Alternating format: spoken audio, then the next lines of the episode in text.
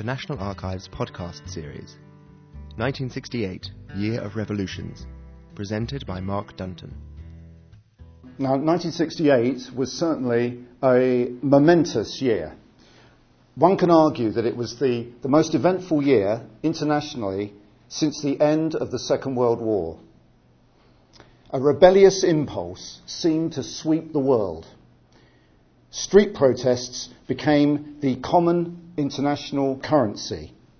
And in countries as varied as France, Poland, Japan, the United States, Mexico, and many others, the ruling authorities were challenged by strikes, demonstrations, and barricades. It's, um, it's interesting to compare 1968 with another famous year of revolution, 1848 because that year saw a series of revolts across Europe, including France, the Italian states, the German states, Hungary, and Greater Poland. And there were a variety of causes industrialization, urban poverty, crop failures, revolt against autocratic rule, and demands for liberal reform. There are some parallels with 1968 that can be drawn. There are also a variety of causes or triggers for the revolts of, 19, of 1968. But the chief difference is that the revolutions of 1848 were largely restricted to Europe, whereas the revolutions of 1968 were really on a worldwide scale. I think it's also true to say that in 1968, the revolutionaries in all the different countries had a shared sense of something in common, whereas in 1848 the rebellions were rather more disparate.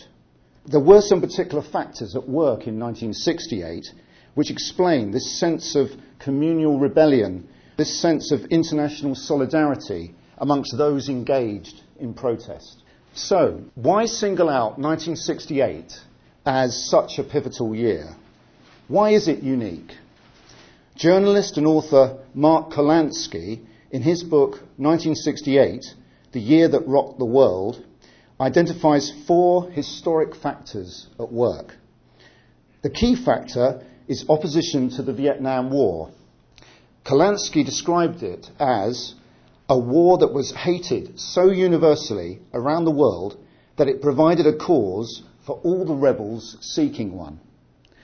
This was the glue that held things together, and it explains the sense of international solidarity that I've referred to, though I would put that phrase in inverted commas. You know, there was actually a great deal of factionalism and ideological differences among the protest movements across the world.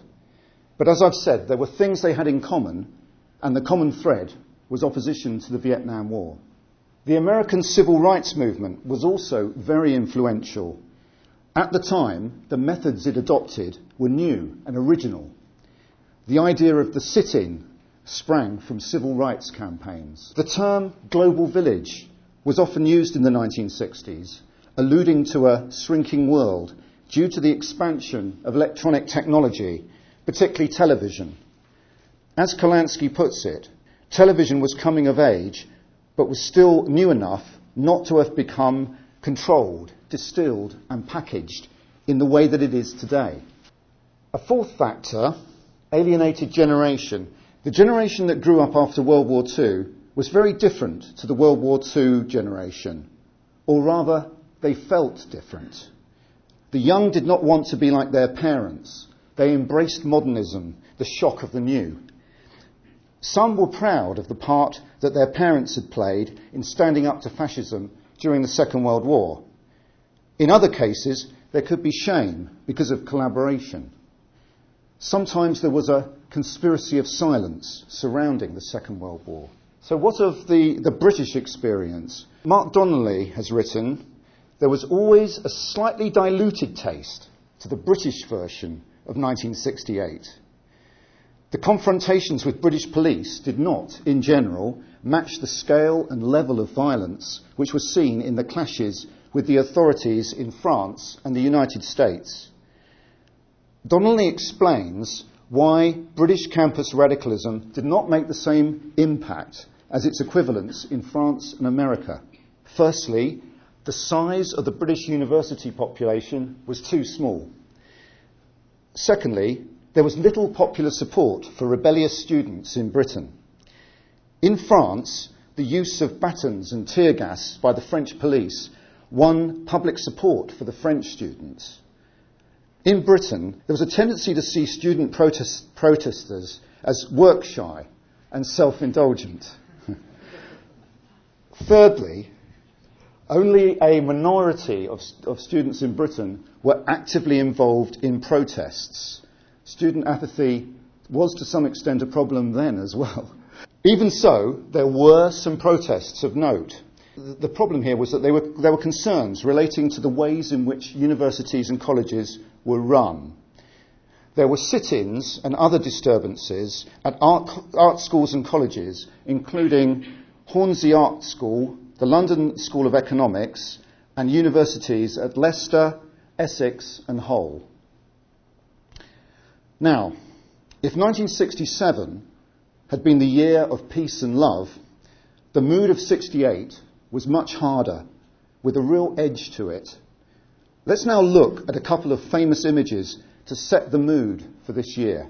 The Black Dwarf was a political and cultural newspaper published between May 1968 and 1972. And this was published by a collective of socialists in the UK. Often it's identified with Tariq Ali, who edited and published the paper until 1970. Che Guevara was an Argentine Marxist revolutionary who was executed in Bolivia in 1967. And this iconic image of him, taken in 1960, was very popular in 68 and still is now. Well, now I'm going to move on to the main body of my talk, I'm going to take you through a chronological tour of 1968 and the path may meander from strict chronological order at times, but the main direction is from the start to the end of the year, January to March. On the 5th of January 1968, Radio Prague announced the appointment of Alexander Dubček as first secretary of the Czechoslovak Communist Party. At first, most Czechs had no idea who he was. He seemed rather awkward, and apparently he was often a dull speaker. But Dubček was non authoritarian and he was good at listening. Through his liberal reforms, he became an inspirational figure for the Czech people. At first, he acted cautiously. He simply didn't give any guidance on censorship rules. By the end of January, you could buy newspapers from all over the world in the centre of Prague, and this was a big deal after 20 years Stalinist style government. In April, Dubček announced an action programme of reforms which included increasing freedom of the press and freedom of speech. He called for socialism with a human face. This period of liberalisation in Czechoslovakia became known as the Prague Spring. But now we move to the Vietnam War. A quick, in a nutshell, bit of background to the Vietnam War. The French left Vietnam in 1954 and it was divided into a North Vietnam ruled by Ho Chi Minh, that's the communists, and a South Vietnam which was in the hands largely of anti communist factions. By 1961, the northern communists had made huge encroachments into South Vietnam territory through the Viet Cong. The US, concerned about stopping the spread of communism, responded with ever expanding direct military involvement. On January the 30th, 1968, the Viet- Vietnamese New Year, the North Vietnamese and the Viet Cong launched the huge Tet Offensive. The offensive included attacks by the Viet Cong on cities throughout South Vietnam, including Saigon, and at Saigon, the US Embassy was directly attacked. Though the North Vietnamese were forced back and took heavy casualties, American losses were also very heavy, and the Tet undermined the confidence of the American people in the war. The 18th of February 1968 saw the announcement of the highest US casualty figures for a single week during the entire war 543 killed, 2,547 wounded in the course of a single week. Now, Vietnam has been called the first television war, and TV images showing the fierce fighting and the scenes of suffering had a huge impact on American public opinion and had the effect of galvanizing the anti war movement worldwide. In July 1967, Tariq Ali helped to set up the Vietnam Solidarity Campaign, the VSC, which organized a series of anti war protests outside the US Embassy at Grosvenor Square. The first of these took place in October 1967. The demonstration on the 17th of March 68 saw the most violence. The crowd was estimated by some to be over 10,000 protesters. When the march reached Grosvenor Square, the crowd broke through the police lines and spontaneously attempted to storm the US Embassy. They were met with a charge from the mounted police. A minority of demonstrators had looked forward to a violent confrontation with the police, and the police certainly did not hold back with the truncheons as Grosvenor Square became a battlefield. The fighting lasting for over two hours, and images of conflict were projected into Britain's living rooms in a famous ITV World in Action documentary. Now, there were a series of demonstrations at Grosvenor Square in 68, and I'm going to jump ahead at this point to July, because we have a file concerning one organised by the ad hoc July 21 committee on July the 21st.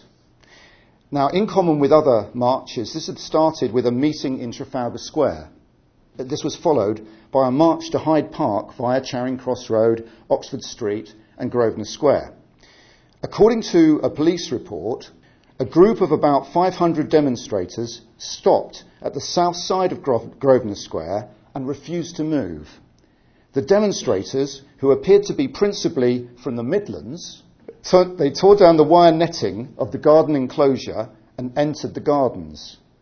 They were stopped by police and arrests were made. Some minutes later, a further entry was made into the gardens and more wire netting was broken, branches of trees were pulled down, and it was several minutes before police were able to restore order and clear the gardens. And according to the report, this militant section of demonstrators, having been moved on from Grosvenor Square, caused damage to property and threw missiles at police as they were forced out by the police into Hyde Park.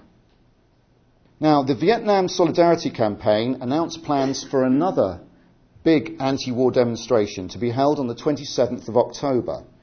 This led to a frenzy of speculation.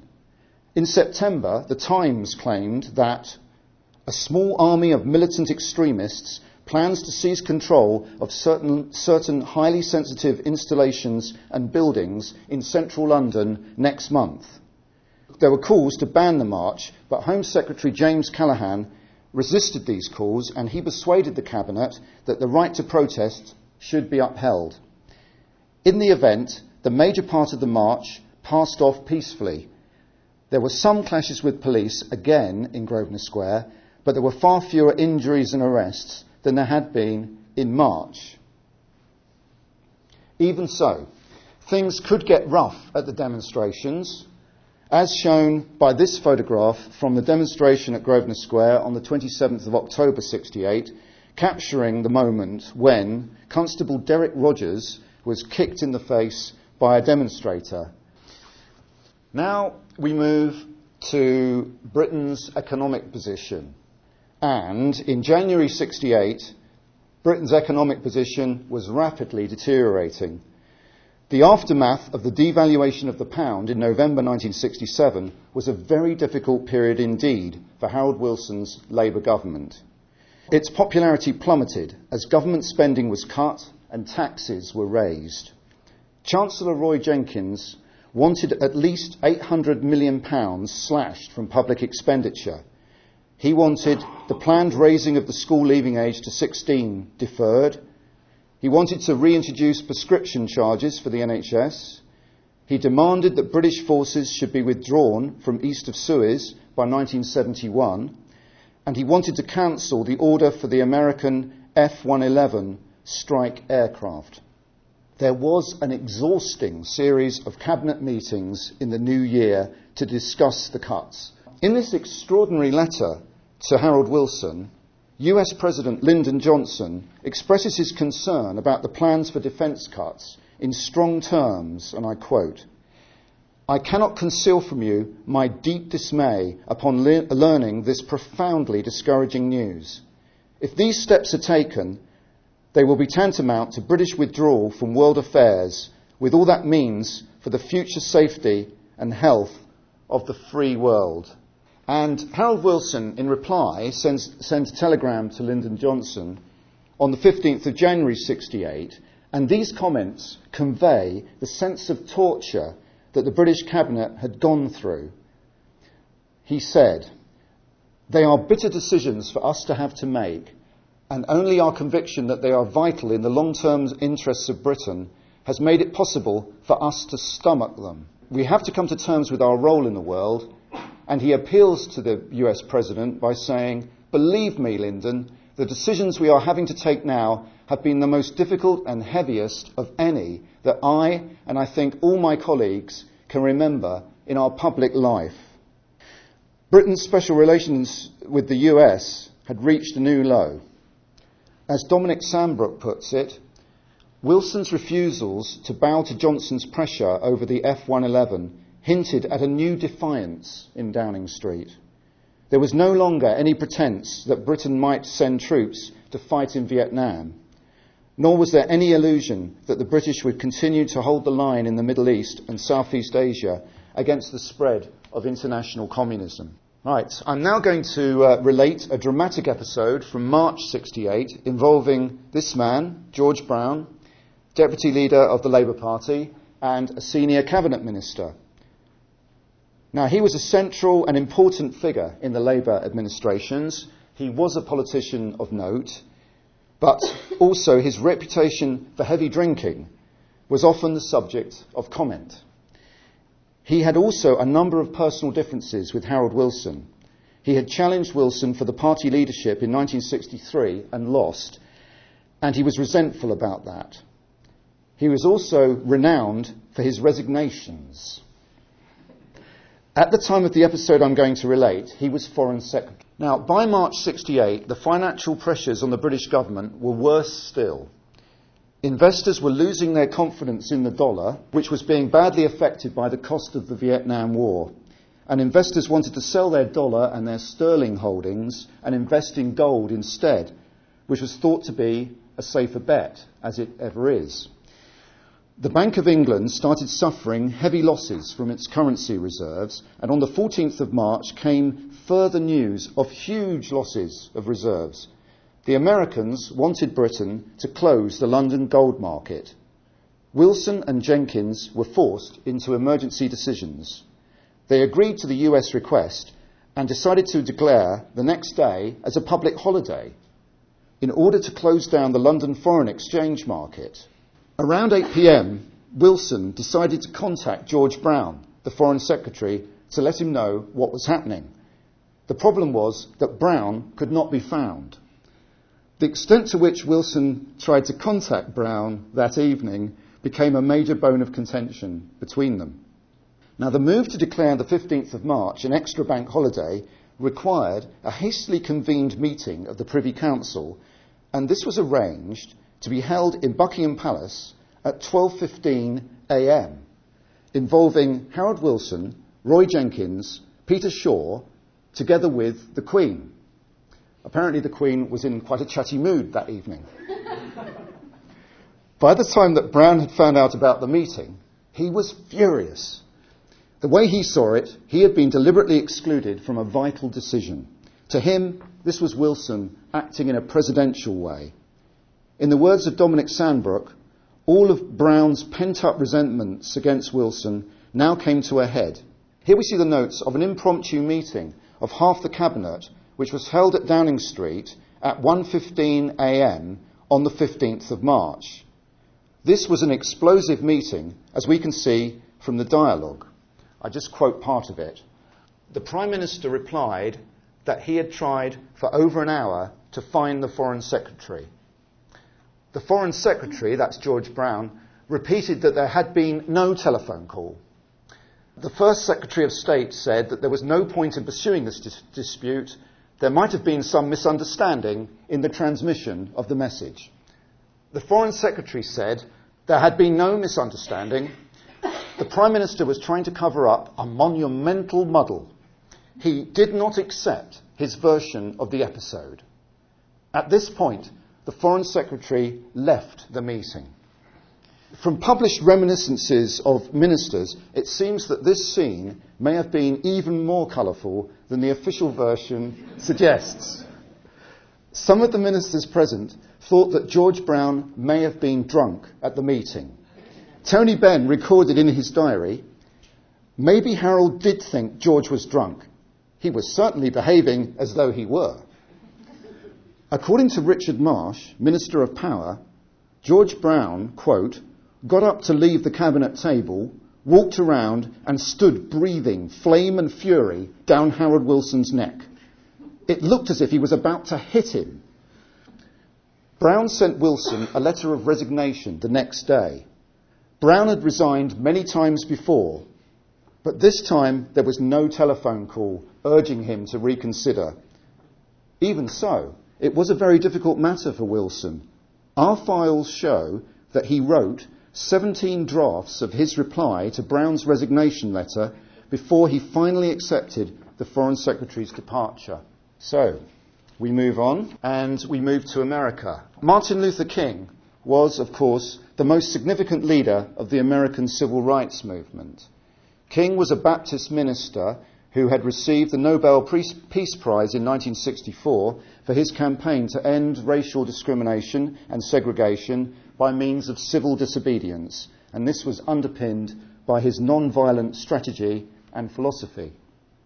In 1967, King made clear his opposition to the Vietnam War.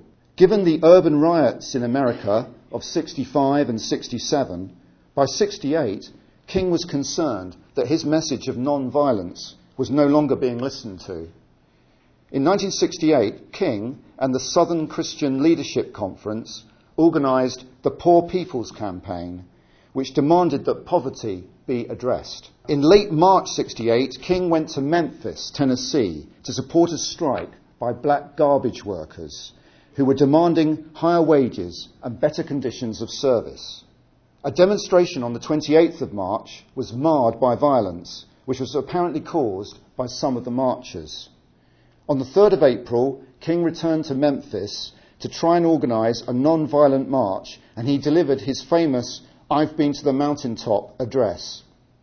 The following day, King was shot and killed as he stood on the balcony of the, of the Lorraine Motel in Memphis. The assassinations led to riots in over 100 cities in the US. Sir Patrick Dean, British ambassador in Washington, wrote in a telegram of the 7th of April both the tragedy and the funeral are basically national in character, but the circumstances are completely abnormal, and the assassination has had as great an effect outside the US as within it. Soon after the assassination, news spread that King had been killed by an escaped white convict called Ch- James Earl Ray. And here there's a particular British connection. Two months later, on June the 8th, 1968, James Earl Ray was arrested at London's Heathrow Airport. He had tried to leave the UK by using a false Canadian passport in the name of Ramon George Sneyd. Here we see the extradition process, which quickly swung into action. Home Secretary James Callaghan has, joined, has signed this extradition order of the 13th of June, addressed to the Chief Magistrate sitting in Bow Street. And it emerged that Ray, he was also wanted for other offences, including a bank robbery in the UK. The extradition went ahead, and by, and by July the 22nd, Ray was in court in Memphis, Tennessee. He confessed to the assassination on March 10, 1969, and was sentenced to 99 years in prison. He tried to withdraw his guilty plea later on, but he was unsuccessful and he died in prison in April 1998. So now we backtrack a bit to April, and on the 20th of April 1968, Enoch Powell, Conservative MP for Wolverhampton South West, made his highly controversial Rivers of Blood speech at the Midland Hotel in Birmingham. Now, the background to this was Roy Jenkins' plans to extend the scope of the 1965 Race Relations Act. In 1968, the Labour government introduced a new Race Relations Act which would ban discrimination on racial grounds in particular aspects of life, such as housing. Powell objected strongly to the proposed legislation, and this was the catalyst for his speech on April the 20th, in which Powell railed against the proposed changes and gave his warning of the consequences, as he saw it, of continued unchecked immigration from the Commonwealth. The title gave, given to his speech arose from its allusion to Virgil's line from the Aeneid, the prophecy of, quote, wars, terrible wars, and the Tiber foaming with so much blood. Powell said, As I look ahead, I am filled with foreboding. Like the Roman, I seem to see the river Tiber foaming with much blood. The day after the speech, Edward Heath sacked Powell from his shadow cabinet. Heath said of the speech that it was racialist in tone and liable to exacerbate racial tensions. It is a fact, uncomfortable as it might seem, that Powell won a considerable amount of support for his views, reflected in supportive letters and opinion poll ratings. On the 23rd of April, the Race Relations Bill was being debated in the House of Commons and uh, something like 1,000 dockers went on strike and marched on Westminster in support of Powell. And these docker strikes grew in size. But some opposing voices were also heard. There was a march on Downing Street calling for Powell's arrest. The Attorney General, Sir Elwyn Jones, received a number of representations that he should institute proceedings against Enoch Powell in, in respect of the speech. The Attorney General consulted with the Director of Public Prosecutions and decided that the probability of conviction under the Race Relations Act of 65 was low. The law officer's opinion, shared by Harold Wilson, was that there is much to be said for not volunteering information about the decision at the present time. This was, of course, largely because the situation was so inflamed and sensitive. And so the government decided on this brief and bland statement on the 2nd of May, announcing the Attorney General's decision. The Attorney General is not going to take criminal proceedings against Mr. Enoch Powell. Now, in May 68, the focus switches to France and Paris in particular. Now, in France, May 68 saw a series of student protests and a general strike that nearly toppled General de Gaulle's government. A wave of student strikes broke out at several universities in Paris, and there were major confrontations between the French police and the demonstrating students. The controversial actions of the French riot police, the CRS, and their use of batons appeared to inflame the situation still further and increase wider public sympathy for the students. In the annual review for 1968 held here, Mr. Ledwidge, the British Chargé d'Affaires in Paris, explains the university students touched off the May explosion. Discontent had been growing among them for some time against outmoded teaching, rigid administration, lack of amenities, and lack of jobs for graduates.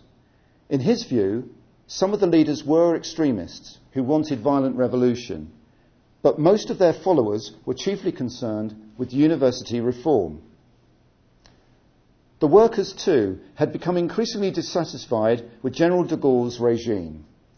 Prices were rising and wages were being kept down. On May the 13th, the major trade unions called for a general strike. Within days, French industry ground to a halt. Up to 10 million French workers were involved in the general strike. Negotiations between the government, the union leaders, and employers began on May the 24th, but an agreement was rejected by the unions. By late May, some leaders of the left felt that revolution was possible in France, And this telegram from Sir Patrick Reilly, the British ambassador in Paris, reflects the very peak of the crisis on May the 29th. It reads The French government now looks in a state of disintegration. The ministers who arrived at the Elysee this morning found that the Council of Ministers had been cancelled and that General de Gaulle had left. De Gaulle appeared to have vanished. There was, at this time, a fever of speculation in Paris. Had de Gaulle left for good? In fact, he had flown to Germany to consult with his generals to gain a pledge of military support if the situation demanded it. He then returned to Paris to make a defiant speech announcing the dissolution of the National Assembly with elections to follow on the 23rd of June. After de Gaulle's announcement, the May 68 revolution ran out of steam. The students and workers ultimately wanted different things. British diplomat Sir Patrick Reilly quoted the perceptive words of one commentator While the students want to cut down the tree of society, the vast majority of French workers simply want to enjoy more of its fruits. As I've said, the May 68 movement ran out of steam, but it still has a great deal of resonance for the French people. There was a great deal of discontent with the Fifth Republic's rather authoritarian approach, and Mr. Ledwidge, the British diplomat I quoted earlier, certainly picked up on that in his report. Many see it as a period when cultural and social values shifted. Many who were there at the time reminisce about the wonderful time they had exchanging ideas, debating, thinking the unthinkable. There was an explosion of graffiti and posters in Paris with slogans such as, Be realistic, demand the impossible. President Nicolas Sarkozy made a speech in April of this year which blamed the 68ers, as they're called, for France's current problems. In his view, the anything goes spirit has left a legacy of intellectual and moral relativism. So we see that the issue of May 68 is still very live today for the French nation. And now we move to America and Senator Robert Kennedy, who had declared his presidential candidacy on March the 16th, 1968. On March the 31st, President Johnson had stunned America by announcing his decision not to run for a further term. Bobby Kennedy's campaign focused on a program of racial and economic justice. He called for US withdrawal from Vietnam. He had a great deal of success in galvanizing crowds, and he campaigned with great vigor. On June 4, 1968, Robert Kennedy's presidential candidacy had received a major boost when he won the California primary. The next day, at the Ambassador Hotel in Los Angeles, after addressing his supporters, he was fatally shot by Sirhan Sirhan, a 24 year old Palestinian. Kennedy died at the Good Samaritan Hospital on June 6. Prime Minister Harold Wilson's personal telegrams to Robert Kennedy's widow, Ethel, are striking because they are so heartfelt. This telegram of June the 5th was sent while he, while he was fighting for his life, and it reads Mary and I heard this morning's news with deep shock and horror. Our prayers are with you. This message really conveys the sense of shock felt at the time. And here is another telegram to Mrs. Kennedy that was sent on news of Robert Kennedy's death. At this moment of tragedy for yourself and all your family, Mary and I send you our deepest sympathy we hope that it may be of some consolation and strength to you to know that you and yours will be in the thoughts and prayers of millions of men and women throughout Britain. And I think a clerk there has written, signed it for Harold Wilson. It was certainly approved by him and sent. Of course, you know, all messages of condolence are written in sympathetic terms, of course. But there's something very striking about the very heartfelt messages, I think, here. And the US ambassador in Britain spoke of the very deep emotional reaction in Britain to the news. The shock in America and across the world was compounded by the fact that the assassination came just one month after that of Martin Luther King, and of course, the fact that Robert's brother, President John F. Kennedy, had also been assassinated back in November 63. Sir Patrick Dean, British ambassador in Washington, stated that the cause of the poor has, in the space of two months, lost its only two nationally known and trusted moderate spokesmen. There was a worry at this time that extremists would exploit the situation. But our diplomats also reported a trend towards conservatism in America, which was very prescient as Republican Richard Nixon was to go on and win the presidential election in November 68. In a television broadcast, Harold Wilson appealed for reasoned solutions instead of conflict and violence. He said, If the sense of horror of all our people is as real as I believe it to be, then we must join with the leaders of American democracy in the resolve that this time a Kennedy shall not have died in vain. And we move now to August, actually, and Czechoslovakia. It was on the evening of the August the 20th that the Presidium of the Czechoslovak Communist Party was conducting a routine session. At 11:40 p.m., the Czechoslovak Premier Oldřich Cernik returned from a phone call to inform the Presidium that an invasion of Czechoslovakia was underway. That night, armies from five Warsaw Pact countries, the Soviet Union, Bulgaria, Poland, Hungary, and East Germany, invaded the Czechoslovak Socialist Republic, the CSSR, and by the morning of August the 21st, Czechoslov- Czechoslovakia was occupied. Now, this message, headed Top Secret Flash, is from Lord Chalfont to Lord Caradon, and it has a strong sense of drama and immediacy. At 1:30 a.m., the Soviet ambassador had called at Lord Chalfont's house and delivered an oral message for the Prime Minister explaining the, explaining the invasion, supplemented by a text message. This version of events that the Soviet Union had come to the aid of Czechoslovakia after an appeal for help was flatly contradicted by the Czech government, who stated that their country had been invaded without their knowledge. While the invasion of August the 20th and 21st came as a terrible shock to Dubček and his supporters, our files show that the British and American governments had discussed the very real possibility of Soviet invasion in the previous month. A Foreign Office memo to Washington dated the 22nd of July sums up the position of the Western governments in a candid and to the point manner.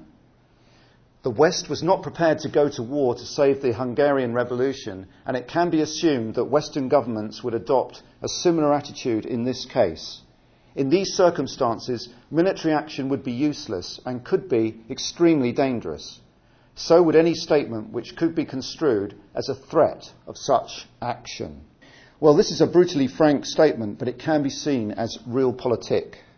The British ambassador in Prague, Sir William Barker, stated Overwhelming moral condemnation of the illegal invasion is virtually the only practi- practicable way open to us to exert influence on the five governments. And moral condemnation was certainly forthcoming. In a passionate and eloquent speech in the United Nations Security Council, Lord Caradon, Minister of State for Foreign Affairs and British Ambassador to the UN, called it a, a, tragedy not only for Czechoslovakia, but for Europe and for the whole world. He condemned what he called the evil invasion and says, How shocking that a small and brave people should be so bullied and betrayed. This is part of a message from Sir William Barker, British Ambassador at Prague, to the Foreign Office, dated the 23rd of August. In stark and powerful terms, it describes the brave defiance of the Czech people two days on from the invasion. And I'll read it. The people in Prague and other accessible towns and areas are visibly bitter, grieved, and defiant. Most young people wear miniature Czechoslovak flags with a black mourning band Big national flags have been added to statues of Charles IV and King Wenceslas. Virtually every building on the main streets of Prague bears inscriptions denouncing the Soviet invaders, outlined stars with swastikas inside them, duplicated texts of, revolu- of resolutions by every conceivable Czechoslovak organization or other hostile notices. On every street, somebody is thrusting leaflets onto passers by. Russian soldiers are often foolhardily harassed and challenged to explain their, their presence. And there is an obvious purpose to demonstrate that though occupied, the Czechs are not daunted. It's a powerful testimony. And uh, some Czechs went up to the tank crews and asked them simply, Why are you here? The young Russian troops found that question difficult to answer. Czech radio stations stayed on the air as long as they could before they were forcibly closed down. Over 70 Czechs and Slovaks were killed during the invasion and hundreds were injured, some severely. In April 1969, Dubček was replaced as First Secretary by Gustav Husak. Dubček's reforms were reversed. Now we move to the rather unlikely topic of Christmas cards, but it is connected with the invasion of Czechoslovakia. Uh, here we have a memo sent to PM Harold Wilson from an advisor. I think it might be Michael Palliser, but I'm not sure from, from the initials. Um, essentially, in so many words, he's advising Harold that as the Czechoslovakian crisis is still very fresh in everyone's minds, it might be wise not to send Christmas cards to the usual Russian leadership circle and just restrict yourself to short messages of personal greetings to Kosygin and Mikoyan. Note his dry reference to the Russians and their fellow sinners over Czechoslovakia. As can be seen by the note in green ink which Harold Wilson wrote, he writes, On the Russians, it seems petty to change the practice. It creates the maximum, maximum annoyance with no gain whatsoever. On the whole, I'd like to do the same as last year. And why should the Foreign Office not do the same? We have not broken off diplomatic relations. But the file reveals that the Foreign and Commonwealth Secretary, Michael Stewart, is in disagreement with the PM. His view is that Christmas cards should not be sent to the Russians this year. And so the matter goes up for discussion at the Cabinet. Only in Britain. Uh, where it was decided that ministers should send Christmas cards as they wished. It was a matter of personal opinion whether or not to send them, so Harold Wilson got his way. Another rather unlikely topic the miniskirt project. In August 1968, a government funded research project entitled Some Dimensions of Fashion Change attracted extensive press coverage. The press take on this was that the study, which was supported by the Social Science Research Council, would answer questions such as when a girl raises her hemline, what message is she trying to put across? That was uh, actually posed by The Guardian at the time. Now, the, the, the, frivolity surrounding this appears to have irritated Prime Minister Harold Wilson. The Prime Minister's office took, it, took the matter up with the Department for Education and Science, the DES, who argued that the press reports were well wide of the mark and that the research would contribute to the development of a predictive theory of fashion change. It is clear from the letter shown here that Wilson was not convinced. Here we see Mr. Daw of the PM's office writing to K.A. Smith at the DES, raising further questions about what became known as the miniskirt project. K.A. Smith replies that it is not claimed that this project is anything but a piece of basic research and that Dr. Gibbons, Dr. Gibbons is the man behind all of this uh, research, he's reported to be appalled by the outcome of his interview with the press, and he strenuously denies that he made any mention of miniskirts as the object of his research. Wilson, concerned about government spending, asked for the expenditure of the Social Science Research Council on research projects to be monitored closely. It's generally true to say that since the partition of Ireland in 1921, the Westminster Parliament had taken a laissez faire approach to Northern Ireland, which was run by a Protestant and Unionist government based at Stormont.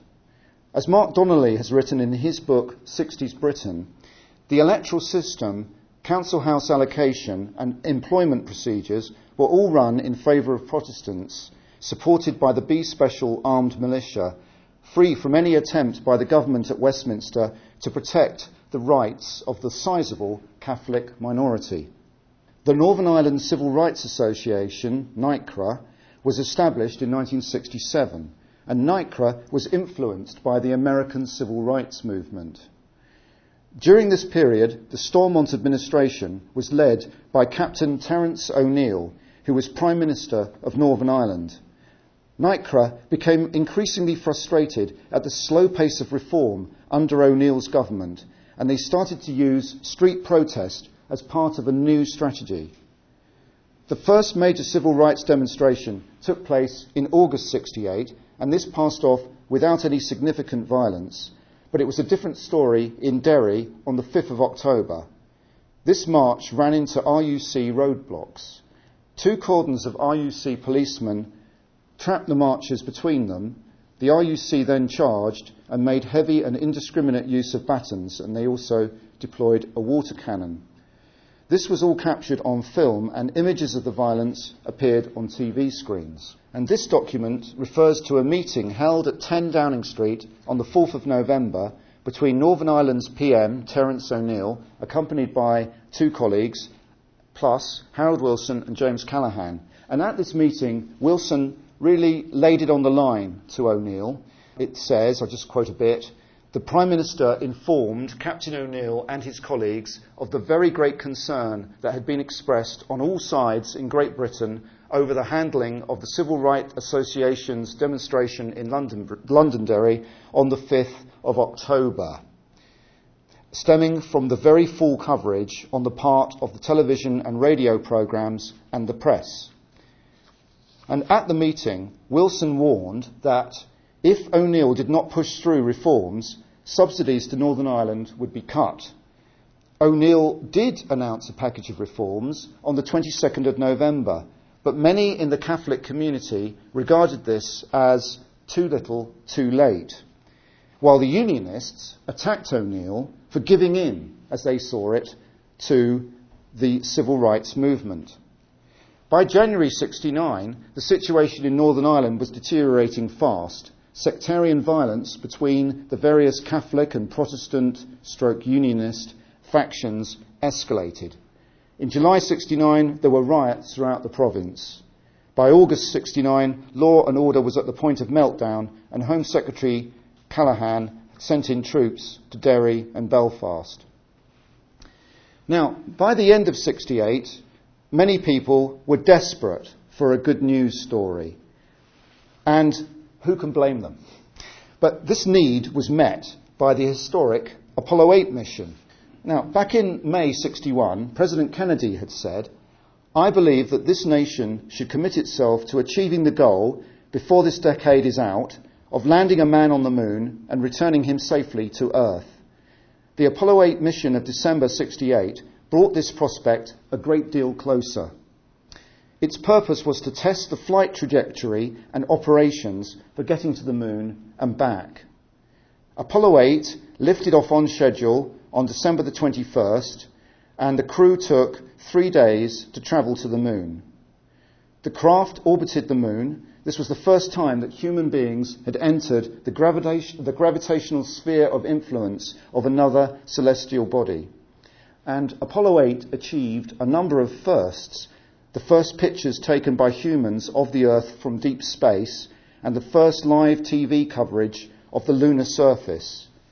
The craft orbited the moon ten times. In a TV transmission, Commander Frank Borman described the moon as being a vast, lonely, forbidding expanse of nothing. Each man on board read the story of creation from the book of Genesis. Borman finished the broadcast by saying, and from the crew of Apollo 8, we close with good night, good luck, and a Merry Christmas to all of you, all of you on the good earth. Beautiful photographs such as these helped to influence the environmentalist movement. And Tony Benn was Minister of Technology at the time of Apollo 8, and here we see draft telegram message of congratulations to NASA the National Aeronautical and Space Agency. And it reads Congratulations to you and all your team at NASA on the superb engineering and scientific work that made the flight of Apollo 8 possible, and to the three astronauts who carried out their historic mission with matchless courage. Just briefly, some other events of 68 that I just want to mention. March the 1st saw a violent clash between student demonstrators and Italian police in Rome, which became known as the Battle of Valle Giulia. Many were injured on both sides. There were waves of student pro- demonstrations and protests against the ruling Communist Party in Poland. There were sit ins, marches across cities in Poland from March the, March the 8th to March the 28th in particular. The demonstrators demanded an end to censorship and free trade unions. The communist authorities used anti Semitic propaganda to divert public support for the demonstrators. April the 11th saw the attempted assassination of Rudi Dutschke, a German student leader. He survived being shot, but his injuries contributed to his death in 1979. The Tlatelolco massacre took place on October the 2nd, 1968, in Mexico City, when police and military shot student demonstrators, killing over 300 people. This happened 10 days before the 1968 Summer Olympics opened in Mexico City. ETA, the Basque separatist terrorist organization, committed its first murder by killing the police chief in the Basque city of San Sebastian. And 68 also saw waves of student protests in Japan. The Vietnam War was a major driver with this, but there was also a great deal of infighting amongst the factions of the left.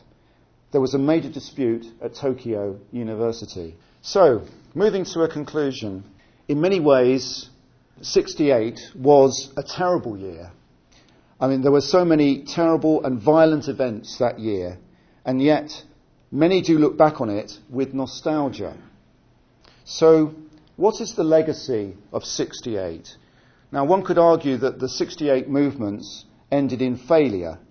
In France, following the events in May, the political right were returned to power for a decade, and in America, Republican Richard Nixon successfully appealed to socially conservative voters and won the presidential election of November 68 and the Prague Spring was also brutally crushed.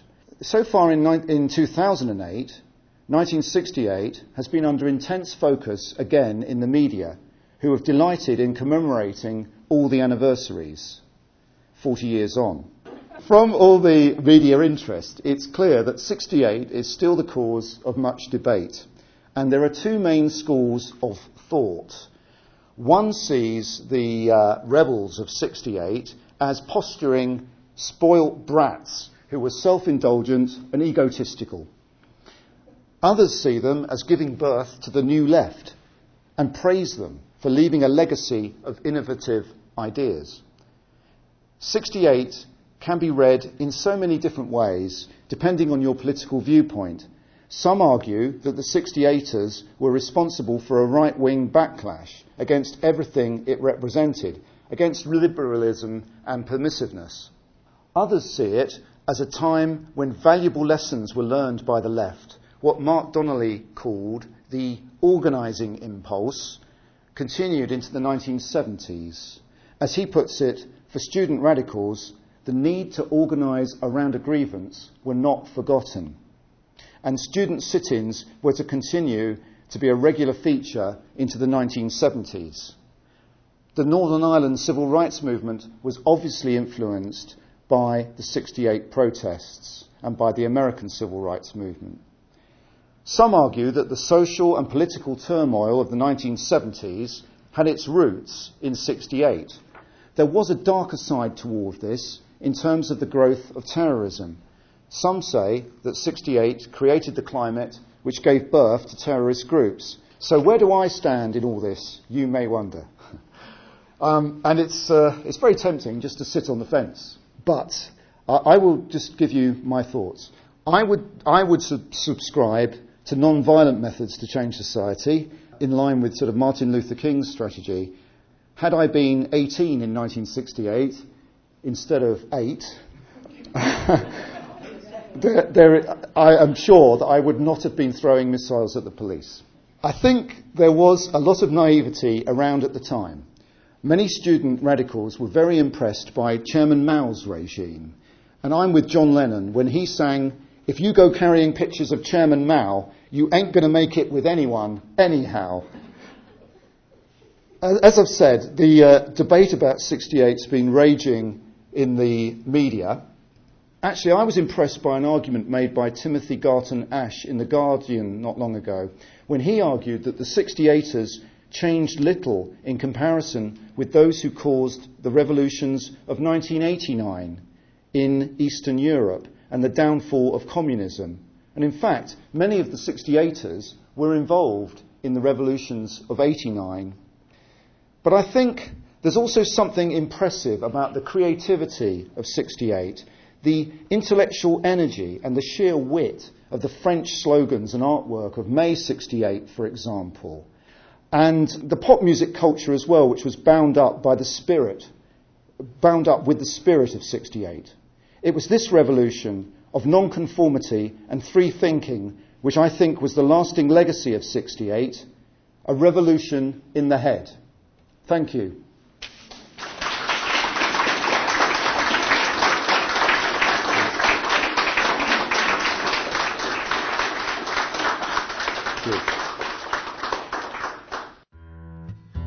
This event was recorded live on the 22nd of May 2008 at the National Archives, Kew. This podcast is copyright to the National Archives, all rights reserved.